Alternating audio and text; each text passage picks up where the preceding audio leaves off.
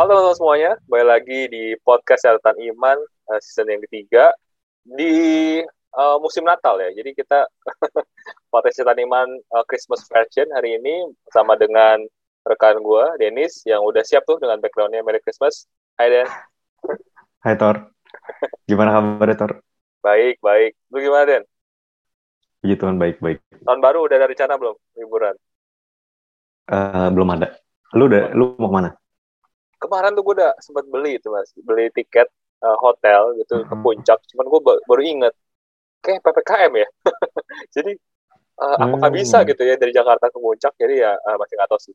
Tapi udah terlanjur kebeli. Jadi harus dicoba ya. uh, iya, tapi entah mungkin harus dicek juga sih gimana update soalnya kan juga berubah-berubah ya kondisi sekarang ya. Kadang boleh, kadang nggak boleh. Yeah. Jadi ya we'll see lah. Tanggal berapa, Ter? Tanggal satunya. Oh, pas New Year-nya ya. Hmm. hmm. Berapa hari? Sehari doang. Hmm. Oke. Okay. Nah, uh, karena ini musim Natal ya, jadi kita seperti biasa nih, biasa kita podcast kita kalau lagi menjelang Natal gini kita bahas eh, topik-topik uh, yang mengenai Natal. Nah, kalau di tahun lalu kan kita udah sempat ngebahas dulu mengenai pohon Natal ya, gitu ya, masalah. Kita hmm. ngebahas mengenai pohon Natal dan boleh gak sih orang Kristen merayakan hari Natal dan uh, dengan yeah. segala ornamen-ornamennya yang nggak salah ya udah juga bahas. Nah, yeah. uh, hari ini gue sudah mengkolek deh beberapa pertanyaan-pertanyaan juga seputar Natal yang mungkin belum sempat kita bahas sebelumnya dan mungkin tuh kadang-kadang masih mengganjal gitu ya di hati ataupun juga pikiran beberapa orang Kristen. Nah, tanpa tunggu lebih lama lagi, yuk kita langsung masuk ke pertanyaan pertama ini. Nah, pertanyaan pertama ini adalah pertanyaan yang uh, paling sering ditanyakan oleh orang-orang gitu ya. Karena mungkin kalau kita uh, ngomongin mengenai hari Natal, apakah hmm. hal pertama yang terlintas dalam pikiran kita mungkin orang kan mikirnya Santa Claus gitu ya. Padahal iya, namanya yeah, udah Christmas gitu ada ada ada ada Christnya gitu kan. Harusnya mengenai Yesus tapi sering kali yang paling ikonik yang paling diingat itu adalah Santa Claus gitu ya. Nah ini akhirnya membuat banyak orang kita mm -hmm. tuh bertanya-tanya Santa Claus ini tuh sebenarnya is it harmless fun? Atau sebenarnya ini ini uh, ini hanya tuh fun aja dan gak ada masalah? Atau sebenarnya Santa Claus itu distracting gitu ya sebuah session atau enggak sih gitu. Nah, soalnya ada ada yang terpecah nih Dan, ada yang bilang bahwa wah orang Kristen nggak boleh tuh pakai Santa Claus Santa Clausan gitu. Tapi ada yang bilang bahwa it's okay kali, it's, it's for fun gitu. Nah, menurut lu gimana Dan? Hmm. Kalau menurut gue sih boleh-boleh aja sih Thor. Jadi uh, sama seperti ornamen yang waktu itu kita sempat bahas ya. Maksudnya kan kita juga nggak menyembah Sinterklas, kita juga nggak menyembah ornamen, kita juga nggak menyembah eventnya. Itu hanya mungkin event ya, event yang mungkin gue nggak tahu mulai awal mula story dari mana Sinterklas tapi yang pasti uh, menurut gue sih kalau gue pribadi sih gue nggak masalah dengan adanya Sinterklas ya. Memang uh, mungkin bagi banyak orang yang uh, mungkin bisa jadi distraction juga di mana kita jadinya lupa bahwa memang ini kita mau merayakan bahwa datangnya juru selamat ke dunia untuk menyelamatkan kita. Tapi sebenarnya kalau kita lihat di Indonesia terutama ya sebenarnya kita juga nggak terlalu sampai ke Sinterklas banget ya. Terutama gereja-gereja kan kita tetap uh, biarpun ada ornamen-ornamen, biarpun ada sinterklas, ada tuker kado segala macam, tapi kan sebenarnya tetap aja Tuhan Yesusnya yang akan dikotbahkan, Tuhan Yesus lagu-lagunya juga tentang Tuhan Yesus. Jadi kalau menurut gue sih itu tidak masalah ya sebenarnya. Jadi nggak nggak terlalu riskan lah itu cuman karena itu juga kita nggak nggak worship dia kan. Intinya kan kita nggak worship si sinterklas ini kan. Jadi uh, that's the point sih. Jadi ini cuman salah satu mungkin cara untuk uh, buat seru-seruan dan kalau kita mau benar-benar saklek banget sebenarnya kan kayak kita juga tahu mungkin uh, Tuhan Yesus juga sebenarnya nggak lahir di tanggal 25 Desember ya. Jadi kalau kita mau benar-benar saklek ya udah berarti kita juga nggak boleh rayain apa pun karena memang tanggal 25 Desember bukan bukan tanggal kelahiran Yesus ya kalau kita mau bahas dari histori. Jadi ya ya like itu maksud gue tuh yang kenapa kita boleh eh, rayakan tanggal 25 nggak masalah kan biarpun itu bukan kelahiran Yesus yang penting kan yang kita rayakan adalah Yesusnya bukan uh, bukan tanggalnya, bukan hmm. sinterklasnya. Kalau dari gue sih begitu ya. Ya, gue gak tahu kalau dari Bapak Pendeta Victor. Waduh. uh, bener sih, maksud gue, in a way berarti kan sebenarnya tergantung pada orangnya ya masing-masing ya sebenarnya ya. Itu tergantung oh, kan ya. apa sampaikan berarti tergantung pada orangnya itu mengerti apa enggak sih sebenarnya esensi daripada Natal itu ya. Mungkin bagi bagi iya. orang-orang yang nggak mengerti, tentu mungkin Santa Claus, ada rusa dan pohon Natal itu akan cenderung mengganggu uh, hati mereka tapi buat orang-orang yang sebenarnya paham sebenarnya ya hmm. mereka udah ngerti gitu ya bahwa Santa Claus itu ya cuma sekedar ya ornamen hiasan-hiasan yang buat lucu-lucuan aja gitu. Jadi gue setuju sih bahwa sebenarnya uh, kita nggak perlu terlalu strict seperti itu ya, karena ujung-ujung hmm. lagi adalah kedewasaan daripada setiap orang sih buat gue. Apalagi kalau kita ngomong mengenai distraction ya. Sebenarnya hmm. kalau kita ma kalau kita menganggap Santa Claus itu distraction terus kita uh, harus hilangkan, maka sebenarnya banyak banget distraction yang uh, mendistract kehidupan kita daripada Tuhan sebenarnya gitu. Oh, kan nggak cuma Natal kan, tiap hari juga ada aja distractionnya kan. Entah itu main games, entah itu nonton Netflix dan segala macam. Apakah itu harus mau dibuang gitu? Hanya demi karena itu distraction pada Tuhan kan nggak juga kan? Gitu. Kita kan kita, kita bilangnya ya ya nggak bisa dong. Nah tentu uh, approach kita terhadap Pentakwa juga seperti itu ya. Bahwa pada ujung-ujungnya adalah kedewasaan setiap orangnya. Karena mau semua distraction dihilangkan pun kalau mereka nggak punya hati buat menyembah Tuhan ya sama aja ya, sama juga bohong gitu. ya. Yeah. Oke, okay, uh, eh, masuk ke pertanyaan kedua nih Dan. Nah ini kedua ini agak agak teknikal nih. Jadi gue sempat sempat browsing-browsing di internet, gue sempat uh, kira-kira apa sih pertanyaan orang-orang gitu. Ya. Nah kali ini lebih ke sedikit apologetik gitu ya. Jadi uh, kita tahu ya uh, kisah Natal uh, di dalam Alkitab bahwa uh, pada saat Yesus lahir itu kan oh beritanya tersebar kan bahwa uh, uh, sang raja telah lahir, juru selamat telah lahir. Nah ini salah satunya membuat uh, Raja Herodes kan panik waktu itu ya. Terus Raja Herodes kita baca di hmm. kitab Injil dia membuat dikri untuk membunuh semua uh, bayi laki-laki yang berusia 2 tahun ke bawah gitu. Nah ini kan adalah sebuah peristiwa yang besar ya. Nah tapi hmm. banyak para kritikus sejarah gitu ya meragukan nih dan cerita ini benar apa enggak gitu karena menurut mereka adalah harusnya kalau ada kejadian besar seperti ini bahwa ada pembantaian bayi gitu ya istilahnya pada waktu itu di Bethlehem, harusnya ini tercatat gitu. Tercatat bukan hanya di Alkitab tapi juga di kitab-kitab sejarah. Nah, tapi hmm. uh, para ahli-ahli ini melihat bahwa kitab-kitab kayak uh, tulisan Josephus, kita kita sempat bahas ya Josephus ya, sejarawan Yahudi yang pertama, dia sama sekali nggak mencatat gitu. Padahal dia dia masuk orang yang kita cukup lengkap mengenai sejarah Yahudi ya. Dia menjelaskan secara lengkap mengenai uh, silsilah Herodes bahkan Yesus juga diceritakan tapi bagian ini tuh dia nggak ceritakan sama sekali gitu padahal menurut para ahli wah ini kan harusnya jadi sebuah kejadian yang besar gitu nah akhirnya banyak orang meragukan hmm. bahwa wah jangan-jangan nih kisah dalam Alkitab ini uh, dilebay-lebayin doang nih gitu nah uh, oh. menurut lu gimana dia kalau mendengar uh, argumen oh. seperti ini Uh, gua I have no idea tentang histori tentang si Herodes ya. Tapi kalau yang gue tahu dan gue pernah baca si Herodes ini sebenarnya sebelum dia ngebunuh bayi umur 2 tahun ke bawah, dia juga ngebunuh keluarganya sendiri. Jadi dia itu terkenal sebagai raja yang insecure. Dia takut dia tuh digulingkan. Karena lu bayangin aja maksudnya ketika si orang majus itu datang, itu kan sebenarnya kan Yesus baru lahir ya. Dia juga udah kasih tahu ini masih bayi tuh. Jadi sebenarnya mustahil untuk seorang bayi naik ke tahta kan. Ini kan harusnya kalau dia pakai logika, tapi uh, mendeng waktu itu karena gue pernah baca juga, maksudnya memang ternyata background daripada si raja ini memang dia insecure, di mana keluarganya sendiri pun dibantai karena dia takut uh, tahtanya tuh akan digulingkan. Nah dari hmm. sini baru bisa connect ke nggak heran kalau dia dia udah ngebantai bayi karena dia pikir bahwa bayi ini akan menggeser tahtanya. Sebenarnya kalau kita lihat kan di, uh, mungkin 4 sampai enam tahun kemudian dia juga udah meninggal kan. Jadi maksudnya dia, juga, mustahil untuk bayi bisa melengsarkan dia. Tapi ya kalau dari yang gue baca itu ada sih. Ya, gue nggak tahu kalau historian itu mungkin uh, mungkin untuk uh, spesifik dia punya uh, event yang lu bilang itu mungkin nggak ada gue belum cari tahu jujur ini gue juga tahu mungkin lu yang bisa jelasin. Tapi uh, jujur kalau menurut gue juga itu nggak terlalu berpengaruh kepada kisah Yesus sebagai uh, lahir sebagai juru selamat sih. Jadi secara overallnya hanya karena satu ini misalnya nggak tercatat pun nggak akan berpengaruh banyak kepada Alkitab ya. Maksudnya nggak nggak dengan dengan tidak adanya kejadian ini tertulis itu tidak membuat Yesus tuh nggak lahir gitu loh. Maksudnya kayak nggak membuat semua Alkitab tiba-tiba oh salah fatal atau gimana kalau menurut gue ya. Jadi ya itu kan event yang nggak tertulis yang mungkin kalau memang benar nggak tertulis I have no idea gue gue bukan sejarawan dan gue mencari tahu tentang itu. Nah kalau menurut gue sih gitu. Jadi ya uh, nggak tahu. Kalau menurut lu gimana Tor? Uh, benar-benar yang saya sampaikan bahwa uh, memang benar sih. Maksudnya secara secara fakta sejarah memang nggak ada nggak ada sejarawan yang meneruskan kisah ini ya. Tapi hmm. uh, bukan hmm. berarti kita nggak bisa menarik beberapa hal ya tadi lu sempat hmm. sebutkan hal menarik bahwa Herodes memang secara background tuh punya punya motivasi ya, betul punya punya etikat memang seperti itu gitu. Bahwa bener banget dia hmm. kalau kalau teman-teman suka baca sejarah Herodes, bisa Google sendiri abis ini ya. uh, Herodes itu punya sekitar 10 istri deh. Dan bayangin ya, hmm. di setiap istri kan dia pasti punya anak ya. Punya anak cowok, yeah. di mana anak cowok ini pasti akan berebutan kan, berebutan untuk memperebutkan tahta untuk meneruskan si Herodes ini gitu. Bahkan diceritakan hmm. ini kalau teman-teman suka nonton Game of Thrones, itu ceritanya kurang lebih kayak gitu gitu. Jadi ada anak-anak hmm. yang saling bunuh, saling meracuni. Hmm. Bahkan Herodes sendiri dia ngebunuh, nggak salah ya, ada ada tiga orang anak sendiri, anak kandungnya yang dia bunuh gitu ya. Karena uh, apa Herodes curiga tiga orang ini mau apa menggulingkan dia. Bahkan dia ada ngebunuh istrinya juga. Jadi ya eh, bener banget dia adalah hmm. seorang raja yang insecure dan juga paranoid gitu ya.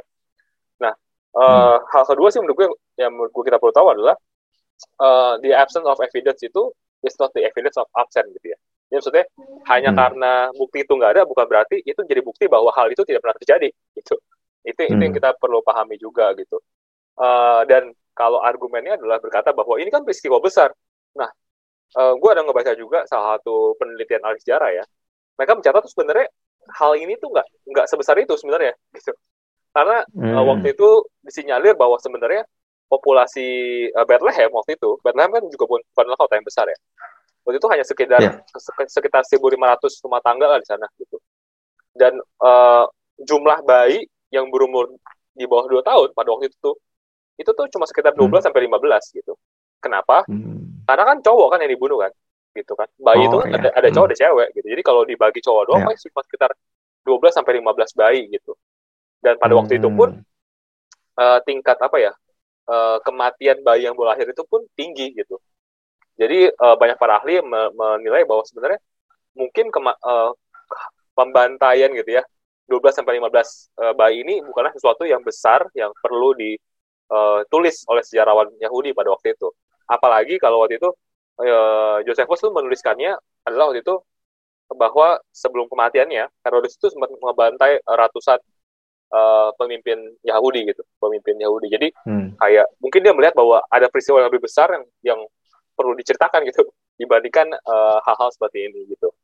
Jadi itu sih mungkin uh, penjelasannya sedikit dari sisi sejarah. Oke, okay. uh, berikutnya nih. Nah ini pertanyaan dari biasanya nih dari orang-orang non Kristen gitu ya. Karena uh, kalau mereka membaca kan uh, di kitab Matius ya kalau nggak salah ya, saat Gabriel itu bilang sama Maria bahwa engkau akan melahirkan seorang anak laki-laki dan engkau akan menamainya adalah Immanuel gitu kan. Nah, kan banyak kalau kita baca secara literal kan berarti harusnya Yesus itu kan namanya Immanuel gitu ya. Tapi kan nyatanya hmm. uh, apa anak Allah ini lahir dengan nama Yesus gitu, bukan Immanuel. Jadi orang bertanya-tanya, berarti apa maksudnya gitu? Apakah uh, Immanuel apa bukan namanya gitu? Menurut lu gimana, Den? Kalau menjelaskan kepada orang-orang yang mungkin non-Kristen ya? Uh, mungkin Immanuel lebih ke arah title juga sih ya sebenarnya kayak God with us kan artinya ya. Kalau gue nggak salah ya Tuhan bersama kita gitu ya. Nah sementara Yesus itu kan artinya adalah uh, Yahweh is salvation ya. Tuhan adalah penyelamatku gitu ya. Penyel sebagai uh, Yeshua kan adalah uh, ya penyelamat gitu savior gitu. Jadi memang uh, God saves gitu. Jadi memang kalau menurut gue ya itu sendiri pun bukan nama Tuhan sebenarnya. Yesus sendiri juga kalau kita pikir kan itu salah satu titlenya juga God save kan. Ya dia dia punya artinya ya dia uh, tur ke dunia sebagai penyelamat gitu. Jadi kan ada banyak nama Tuhan ya. Kalau kita lihat ada banyak titlenya Tuhan ada itu juga salah satu titlenya. Jadi kalau menurut gue juga kalau kita pada Salomo juga namanya yang di nama Tuhan tuh Jedediah masalah. Hmm. Nah, eh, dikasih Salomo juga ya namanya kalau gue nggak salah sih di Alkitab. Uh, jadi memang kalau menurut gue uh, basically ya mungkin yang ditulis di Alkitab pada saat itu bukan literal uh, penjelasan literal gitu loh. Maksudnya namanya kan Immanuel tapi uh, kelahiran Yesus akan membuat kita bersama Tuhan gitu. God with us kan Tuhan membuktikan bahwa Tuhan bersama kita gitu. Mungkin lebih ke arah uh, meaning dibalik daripada uh, perkataan yang ditulis di Alkitab ya, bukannya literally namanya Immanuel gitu ya. Uh, kalau menurut gue sih gitu ya. Nah, hmm. tahu kalau menurut Lu gimana tar? Uh, bener-bener sih.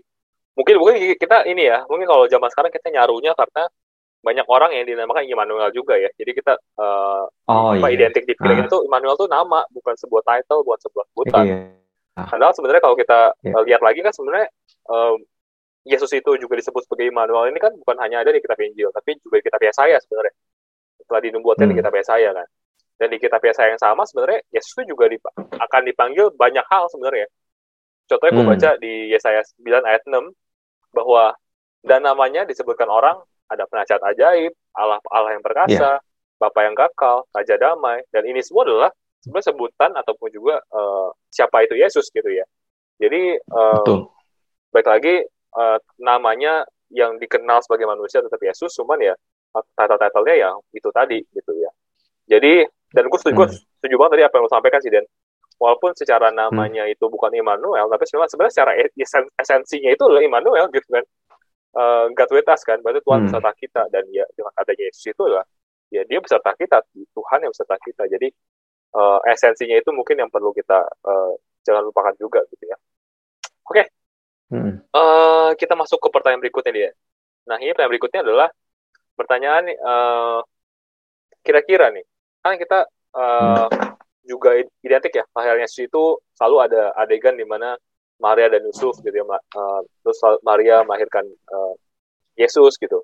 Nah, banyak yang bertanya-tanya juga, sebenarnya kenapa sih Yesus itu harus lahir dari pera- perawan, Dok?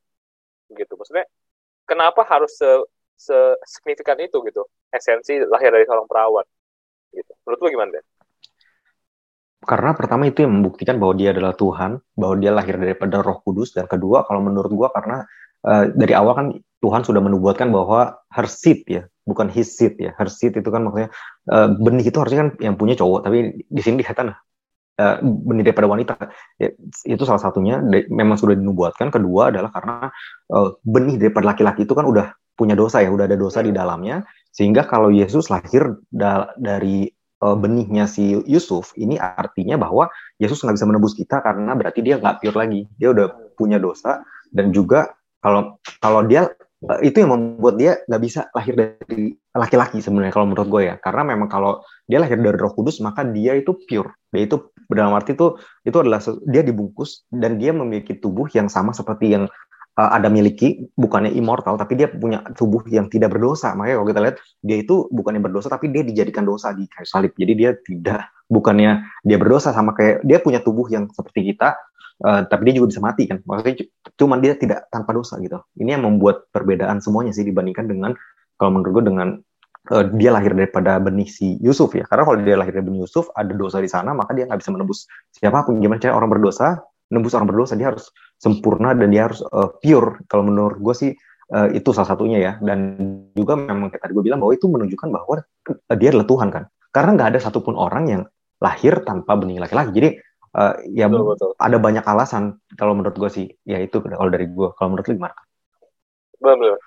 gue juga setuju sih bahwa ya tadi pertama yang disampaikan adalah bahwa eh, ya karena dia bukan dari keturunan laki-laki ya eh, secara manusia berarti Hmm. dia, dia tidak memiliki dosa keturunan ya which is dia lahir akhirnya sinless karena dari Roh Kudus dan kedua tadi bilang juga bahwa ini membuktikan bahwa Yesus itu adalah fully man and fully God gitu ya man kenapa Hmm. karena dia juga terlahir sama seperti kita semua manusia terlahir tapi satu sisi juga dia fully God karena eh, prosesnya dia adalah proses yang eh, apa ya divine gitu ya karena nggak melalui Hmm. proses pembuahan tapi langsung Roh Kudus yang turun gitu.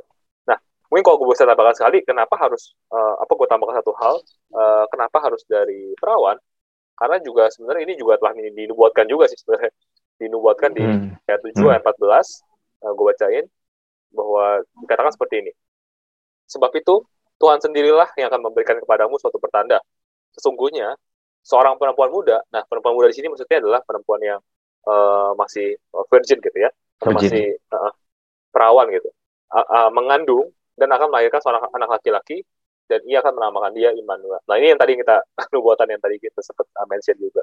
Hmm. Jadi ya menurut gue juga uh, ketiga hal ini sih, tiga hal ini yang akhirnya uh, kenapa bahwa penting Yesus itu lahir dari seorang uh, perawan. Oke, Hmm. uh, kita masuk ke pertanyaan berikutnya Dan. Nah pertanyaan berikut ini adalah uh, datang dari uh, mungkin dengan background pemikirannya uh, saksi Yehova ya. Karena kan kalau saksi Yehova ini Hmm. kan uh, mereka nggak percaya ataupun nggak merayakan yang namanya ulang tahun ya. Karena menurut mereka ulang tahun ini nggak nggak biblical lah gitu kan. Sedangkan Hmm. eh, kita kita sendiri pun di Christmas ini kan di Natal ini kita melahirkan kelahiran, kelahiran Yesus kan. Jadi sebenarnya Iya. kita merayakan hari ulang tahunnya Yesus gitu kan. Eh, Hmm. Hmm. which is sebenarnya juga eh, memang kalau kita apa yang melihat dari, dari sisi Alkitab, memang kita lihat bahwa di zaman Yesus juga memang sepertinya memang nggak ada perayaan hari Natal, eh, perayaan hari ulang tahun sorry nah, makanya kita Hmm. di Alkitab juga mereka nggak menuliskan secara spesifik kapan Yesus lahir kan karena mungkin memang pada zaman itu memang hari ulang tahun bukan sesuatu yang uh, dirayakan gitu nah ini kan berbeda nih sama kita sekarang bahwa kita merayakan setiap tahunnya tanggal 25 Desember kelahiran Tuhan Yesus ataupun juga ulang tahunnya Yesus gitu istilahnya. Nah, eh, menurut lu gimana eh, terhadap pandangan orang-orang yang merasa bahwa ini artinya ke, ke- apa orang Kristen ini udah melenceng nih, itu udah melenceng daripada ajaran mula-mula yang nggak gimana eh, nggak merayakan hari ulang tahun, terus sekarang merayakan hari ulang tahunnya Yesus gitu. Menurut lu gimana? Den? Kalau kalau menurut gue sih sebenarnya kalau masalah perayaan itu bukan ke arah doktrin tapi ke arah pilihan ya. Jadi memang pil- pilihan boleh dilakukan atau tidak. Jadi memang hanya karena di uh, mungkin di gereja mula-mula pada zaman itu tidak dilakukan bukan berarti itu tidak boleh dilakukan. Hanya aja mungkin mereka memilih untuk tidak melakukannya aja gitu ya. Tapi bukan berarti itu kemudian kita bikin doktrin kalau ini nggak boleh karena zaman dulu tidak dilakukan. Jadi uh, dengan demikian kita akhirnya nggak nggak nggak progres ya di dalam Kristenan karena kita lebih ke arah uh, ritual-ritual yang sebenarnya kalau kita lihat di perjanjian baru tuh semuanya sudah dihapuskan oleh Yesus gitu ya. Maksudnya ritual-ritual yang ada di perjanjian lama. Dan bukan berarti ketika ngom kita ngomong soal ritual-ritual di perjanjian lama kan kalau kita tahu ya maksudnya kan ada ritual sin offering uh, apa ya uh, trespass offering guilt offering semuanya ada lima offering itu kan dihilangkan ya dikatakan bahwa Yesuslah the uh, final sacrifice nah cuman kalau kita sadar sebenarnya itu memang dihilangkan esensinya hilang tapi kalau kita lihat di kisah para rasul, kemudian kita lihat di kitab-kitab Paulus, dia itu ke Yerusalem untuk sacrifice. Nah, ini pertanyaan kan, loh, kalau dia sudah tahu Yesus itu adalah final sacrifice, kenapa dia sacrifice lagi? Karena dia dia sacrifice itu with the new light dengan uh, apa ya hati yang beda, bukan hati yang untuk melawan Tuhan dia nggak menerima Yesus, tapi untuk dengan hati yang bahwa Yesuslah final sacrifice dan dia merayakan apa yang memang dinubuatkan di perjanjian lama. Jadi dia tidak tidak uh, sacrifice untuk menghilangkan dosa, tapi dia menghilang, dia justru sacrifice untuk honoring God gitu atas apa yang sudah diberikan di perjanjian lama. Jadi hanya karena uh, kalau kita mau saklek kayak gitu berarti Paulus juga masuk dalam dosa dong karena dia harusnya kan final sacrifice nggak boleh ada lagi sacrifice ya. Dan kita juga lihat itu ada di Ibrani dikatakan bahwa siapa pun yang uh, menolak Yesus kemudian dia balik lagi kepada uh, sacrifice sacrifice tersebut maka nggak akan ada lagi uh, atonement buat dia karena memang dia uh, against God. Nah tapi kalau kita lihat kisahnya kok loh kok Paulus malah ngelakuin hal yang sama karena sebenarnya yang dilakukan Paulus dengan hati dan motivasi yang berbeda. Jadi perayaannya dia bisa, boleh nggak sebenarnya larinya ke motivasi hati. Ada orang Yahudi pada saat itu dia memberikan persembahan dengan motivasi hati adalah bahwa itu untuk uh, menebus dosanya sama kayak di perjanjian lama. Sementara Paulus ini bukan buat nebus dosa gue, tapi ini untuk to just honor God atas apa yang dia sudah lakukan dan membuatkan. Kalau menurut gue sih itu lebih ke arah sana. Jadi bukan masalah kalau kayak kita bilang ini oh karena di di, uh, di zaman gereja mula-mula nggak dilakukan, kemudian itu jadi doktrin sampai sekarang kita nggak boleh melakukan apa pun karena larinya kalau di perjanjian baru semuanya dari inside out ya bukan dari outside in. Jadi apa pun yang kita lakukan itu balik lagi semuanya ke motivasi hati kita bukan bukan lagi kepada apa kita lakuin apa enggak gitu. Bukan lagi kepada apa yang kita lakuin. Kalau kalau kalau kita ngomong soal saksi Yehova yang bilang ini nggak boleh itu nggak boleh kan sebenarnya lebih ke ritual kan. Nah kalau kita ngomong lebih ke ritual yang boleh dan tidak boleh kita lakukan, belum tentu hati kita itu melekat dengan Tuhan. Itu basisnya ya. Jadi sementara kalau menurut gue sendiri perayaan itu nggak ada masalah. Dari perjanjian lama juga tetap ada perayaan-perayaan ketika mereka punya ada uh, gue lupa ada banyak banget ya perayaan yang di perjanjian lama itu juga nggak semuanya tuh diperintahkan Tuhan gitu. Jadi uh, tapi ada juga yang mereka lakukan juga. Apakah kemudian mereka melanggar gitu? Kan nggak juga ya. Maksudnya memang uh, ada saat-saat mereka memang kayak Thanksgiving atau whatsoever. Kalau menurut gue sih it's uh, totally fine. Nggak masalah selama kita punya hati yang untuk melakukannya untuk menyembah Tuhan. Kalau dari gue sih gitu. Jadi itu bukan doktrinal lah. Maksudnya it, basically itu. Itu aja sih. Jadi gue panjang banget ya. Intinya itu bukan doktrin gitu. Itu yeah, kalau menurut lu gimana tuh benar-benar jadi ini sebenarnya bukan buat sesuatu yang kayak harus dirayakan oleh orang Kristen ya sebenarnya ya. Jadi sebenarnya ya betul betul. orang Kristen nggak merayakan Natal pun juga itu bukanlah satu dosa istilahnya ya. Jadi pilihan uh, ya. mm-hmm. ya jangan jangan jangan jangan terlalu mungkin termakan oleh budaya yang bilang wah harus gitu sebenarnya ya tentu hmm, pilihan orang. Maksudnya kalau orang mau merayakan setiap minggu merayakan kelahiran Yesus juga nggak apa-apa gitu. Mau tiap hari hmm. merayakan juga nggak apa-apa. Sebenarnya nggak masalah kan. Cuma memang memang hmm. uh, ada tradisi yang kita merayakan setiap tahun sekali untuk untuk mengingat kembali Betul. sebenarnya. Cuman kalau kita mau merayakan tiap hari juga fine fine aja menurut gua. Karena lagi sebenarnya adalah balik ke hati kita gitu ya. Karena percuma juga uh, kita nggak kita merayakan atau kita nggak merayakan tapi hubungan sama sama Tuhan kita jauh juga ya sama juga bohong gitu ya istilahnya ya. Oke. Okay. Yeah. Um, itu aja sih Den itu adalah beberapa pertanyaan sih yang yang uh, buat sempat kumpulkan dan semoga uh, pertanyaan tadi adalah pertanyaan-pertanyaan yang juga ada pikiran uh, pendengar kita semua dan hopefully bisa menjawab. Nah uh, terakhir nih Den, uh, mungkin ada sesuatu yang mau tambahkan ataupun juga ada pesan sana Natal nih Den yang mungkin lo mau sampaikan buat teman-teman di luar sana. Uh, well, kalau menurut gue sih sebenarnya ya kalau kita ngomong soal Christmas dan lain-lain ya kita hopefully kita nggak cuman mengingat Yesus itu uh, di saat Natal doang ya. Hopefully kita bisa membawa juga uh, Christmas apa ya vibes gitu ya Christmas vibes. Di mana kayak oh Yesus joy to the world segala macam. Semoga kita bisa bawa ini tuh sepanjang tahun. Nggak cuman kayak oh kita joy to the world itu cuma tanggal 25 gitu. Karena uh, ya itu memang perayaannya tapi maksudnya bukan berarti kita nggak bisa terus uh, membawa Yesus sepanjang tahun kemudian kita bukan berarti ya sepanjang tahun nggak joy karena dia adalah uh, dia dia adalah joy itu sendiri gitu. Jadi kalau ya. kita kita bersama dia ya bukan harus nunggu Natal dan juga kalau teman-teman ada yang uh, mungkin punya teman yang kayak saksi Yehova ataupun orang-orang lain lah ya Kristen dari aliran lain yang saklek yang di mana dia merasa itu terganggu dengan hal itu atau ya udah nggak usah diomongin gitu. Hopefully kita nggak saling ribut akan sesuatu yang sebenarnya minor ya. Ini bukan sesuatu yang major gitu. Yang major itu cuma satu kalau kita nggak menerima Yesus. Jadi yang lain ini sebenarnya minor lah. Kalau terutama kalau masalah perayaan gitu ya. Perayaan ini kan sangat minor gitu. Jadi kalau kita sampai berdebat, apalagi nggak apa sampai sampai kita harus keluar urat hanya untuk ngebahas Yesus lahir tanggal berapa, terus Yesus ini boleh dirayain apa enggak, Santa Claus apa enggak. Kalau ada orang yang kayak itu ngalah aja udah. Ngalah. Kalau menurut gue sih udah bilang iya aja udah it's better gitu daripada kalian akhirnya bermusuhan cuman gara-gara ngomongin sesuatu yang sebenarnya nggak ada yang tahu. Pastinya kapan Yesus tanggal berapa Yesus lahir itu sampai sekarang gue lihat ada yang bilang April ada yang September ada yang gue gue lihat semuanya dan mereka punya bukti-bukti yang cukup kuat hanya aja nggak ada yang tahu fixnya dan kalau Tuhan nggak mau kita tahu artinya nggak penting juga kan Iya nggak sih? Let's see, let's be real gitu. Yeah. Kalau Tuhan nggak mau kita tahu, berarti itu bukan that's not the point gitu. Jadi hmm. hopefully kita juga nggak make that a point gitu. Membuat sesuatu yang Tuhan nggak mau jadi point, kita malah menjadikan itu point gitu. Jadi ya itu sih mungkin saran dan pesan gue. Kalau menurut kalau dari lu gimana tar pesan Natalnya? Uh, menarik sih dan uh, tadi lu, lu sampaikan uh, berarti kita harus utamakan hubungan lah ya dibandingkan dengan yeah. Iya. uh, siapa yang benar siapa yang salah apalagi Betul. kalau kita ngomong kebenaran ya sebenarnya juga bukanlah hal suatu hal yang uh, major ataupun juga hal yang hal yang uh, signifikan ya gitu ya. Kalau dari gue sih pesannya Natal adalah ya uh, mungkin lebih ke arah personal ya masing-masing daripada kita semua karena ini juga suatu hal yang juga apa ya memberikan pesan dalam kehidupan gue sih bahwa saat kita um, memperingati kelahiran Yesus kan kita tadi sempat mention juga kan bahwa salah satu uh, julukan Yesus ataupun juga title Yesus kan adalah Raja Damai kan, Prince of Peace gitu. Hmm. Di mana dia datang untuk memberikan damai. Damai bukan hanya sekedar perasaan bahwa tenang gitu ya, tapi juga sebenarnya mendamaikan hubungan kita dengan Tuhan kan. Jadi pesan-pesan Natal uh, hari ini buat gua, buat gua dan juga buat kita semua adalah ya mungkin kita cek lagi kali ya di uh, musim Natal ini kira gimana hubungan kita sama Tuhan gitu Sudahkah hmm. kita punya hubungan yang damai sama Tuhan? Sudahkah saat kita ngobrol sama Tuhan, doa sama Tuhan, kita tuh damai?